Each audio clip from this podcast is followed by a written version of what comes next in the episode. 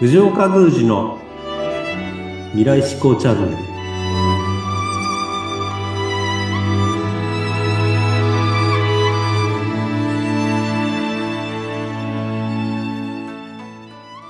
皆さん、こんにちは。仙台市の二橋神社の、えー宮司をしております、藤岡でございます。今日も一日よろしくお願いいたします。よはい。インタビュアーの勝木陽子です。今回もよろしくお願いいたします。ろしくお願いします。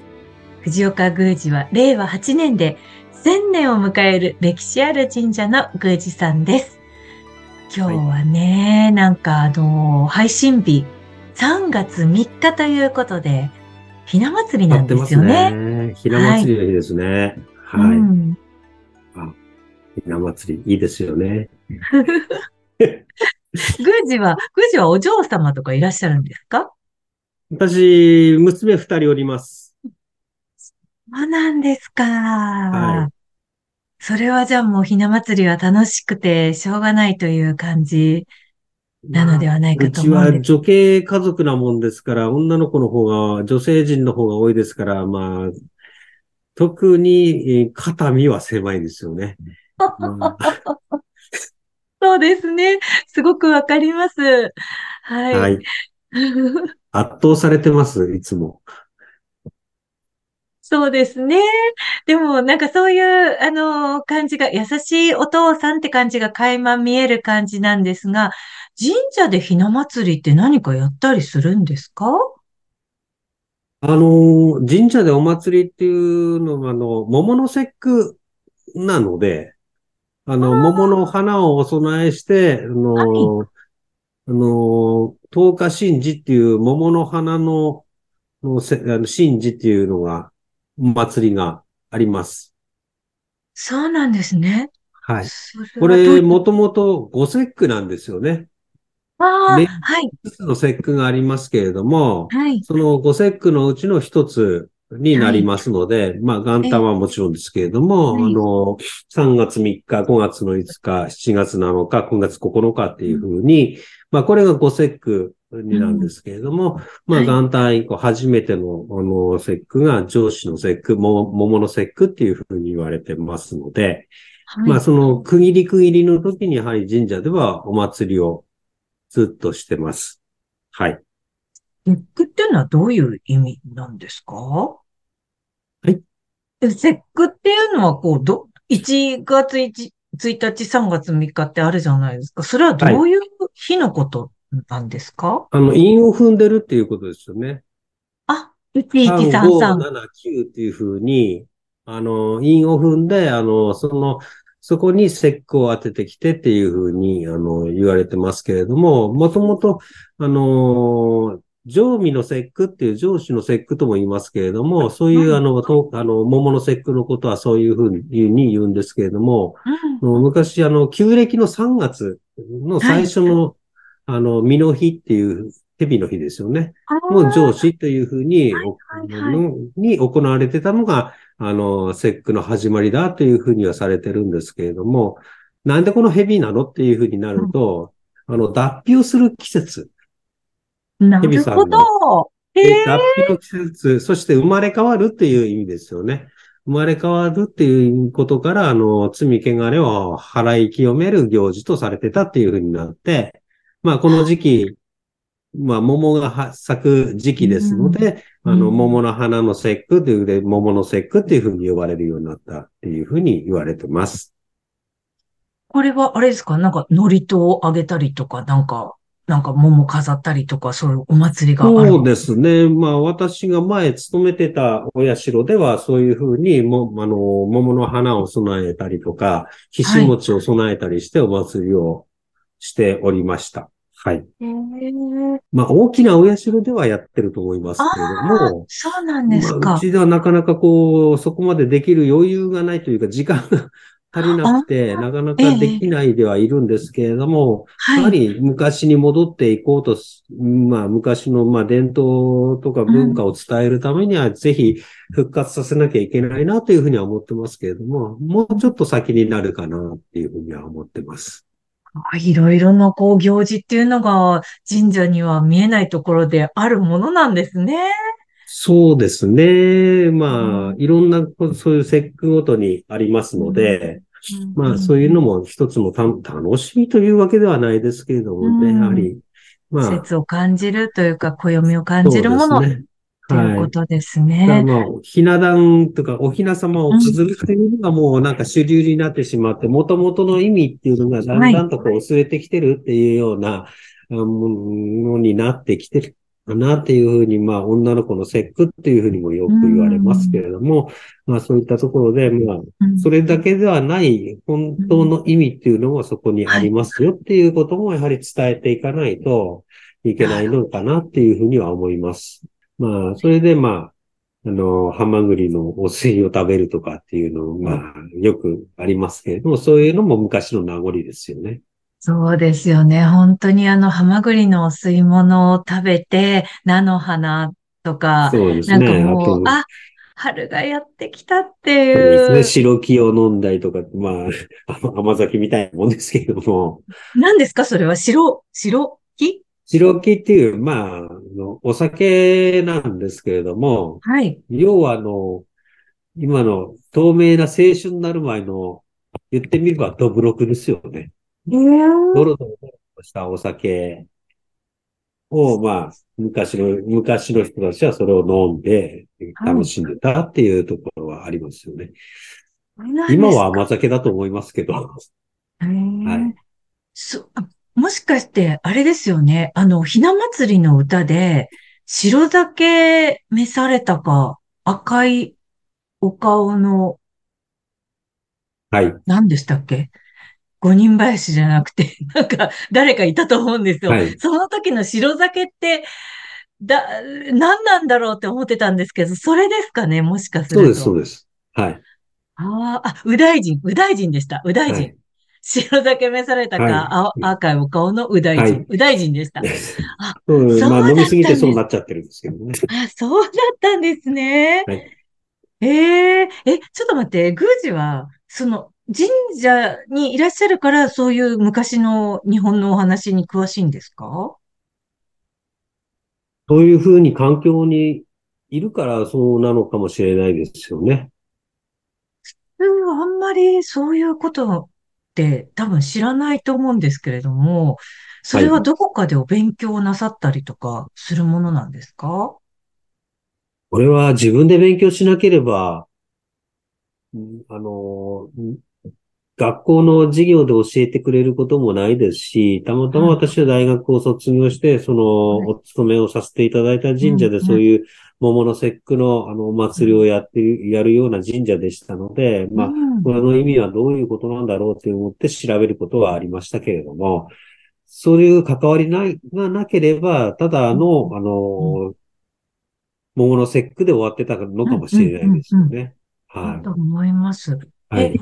それと、なんか、本当にあまりよく知らない私なんですけれども、こう、なんだろう。お寺のお坊さんは、こう、そういうお話をこう人にお伝えしたりとかするじゃないですか。集まってきた人たちに。はい。はい、神社の宮司さんって、そういうことをすることってあるんですか？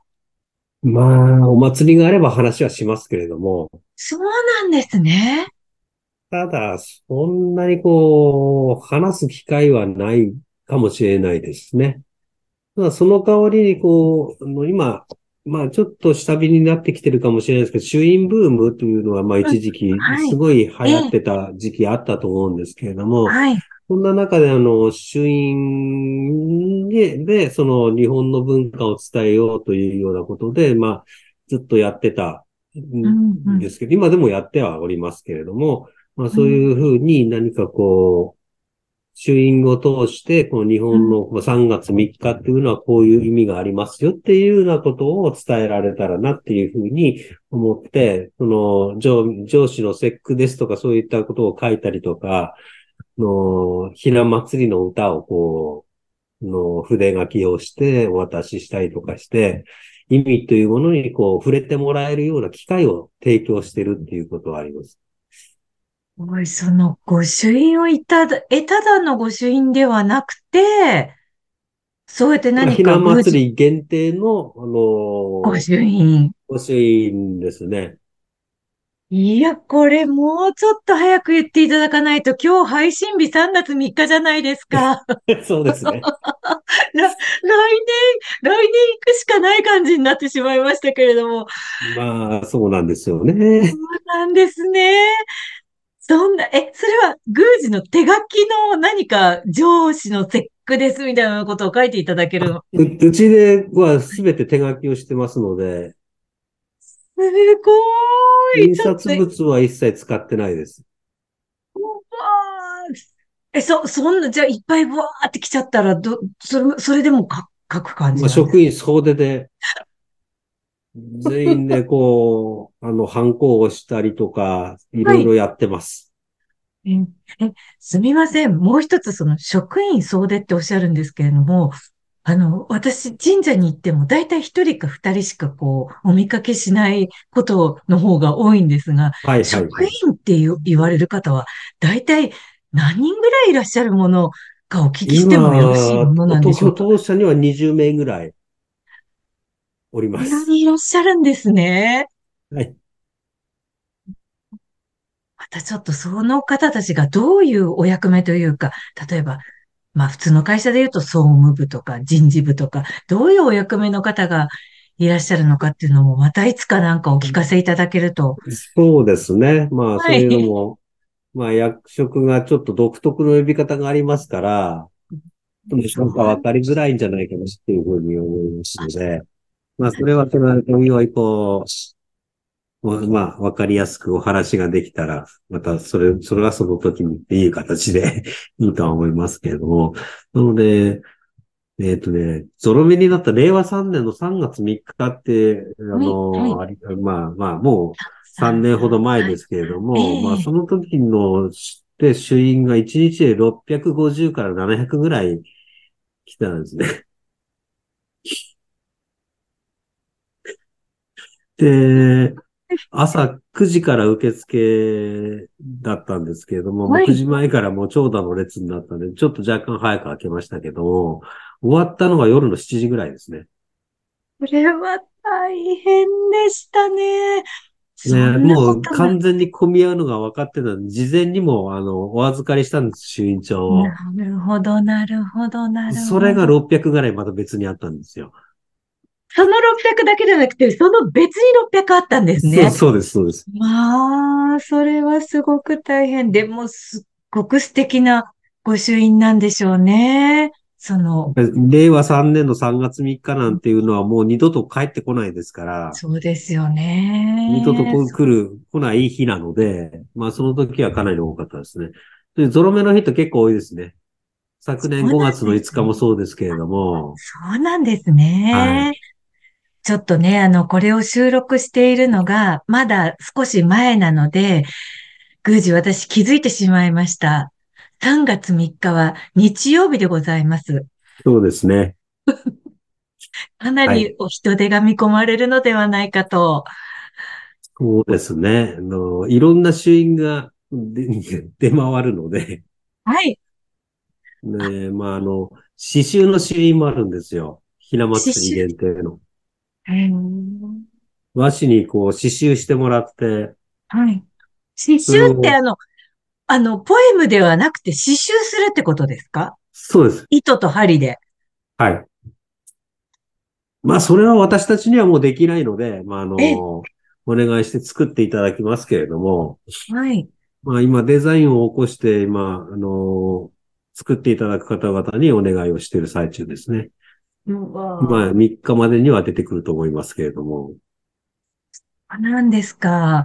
はい。さあ、これ聞いて、今すぐ、どこかで聞いて、新幹線とか電車に飛び乗って、間に合うかどうかという感じになってまいりましたけれども。まあ、そうですね。あの、手書きの朱印はまあ、ちょっと難しいかもしれないですけど、刺繍の朱印は、あの、数限定ですけども、そう、あの、ありますので、なくなり次第終わりですけれども、多分余裕があるんじゃないかなっていうふうには思いますので、ぜひ機会がありましたら、はいあの、ご覧、ご覧というか、まあ、いただければいいですし、まあ、お求めいただければよろしいかなっていうふうには思いますけど。わかりました。多分これはまあこれからもご、あの、出ていくと思うんですけれども、うんさっき言ったように5節句。次は多分、あの、単語の節句に出てくると思いますし、七夕にも出ると思いますし、はい。徴用あの9月。徴用、徴用の節句にも多分出てくると思います。その節句で、あの、で1月も出したんですよ。あ実は。そうなんです簡ね。単から、あの、えとの竜の、あうの、わ刺繍を出したんですけど、まあ、インスタグラムなんかでいた見ていただければ、芦屋神社で検索していただければ見れるとは思いますけれども、まあ、それがもう1ヶ月足らず、1ヶ月かからないでなくなってしまったので、うわあ、そうだったんですか。そうでうんす。それ一番聞きたいところでしたが、3月3日、今日の配信を聞いて、しまったと思ってる方は、5月5日を今度目指していただければいいということですね。ちょうどゴールデンウィークですので、ああ、そうですまあ、ね。あの、ちょっと足を伸ばすこともできるかなっていうふうに思います。そうですね。あの、その辺のおすすめもまた、あの、いつか4月ぐらいにちょっとお聞かせいただければなというふうに、そうですね。はい、はい。思っております。はい、えー今日もめちゃくちゃ面白いお話を聞かせていただいちゃいました。ありがとうございます。ここまで話していただいてよかったのかなっていう気もするんですけれども、本当に楽しいお話ありがとうございました。になりました。ありがとうございます。藤岡宮司の未来志向チャンネル、次回もお楽しみに。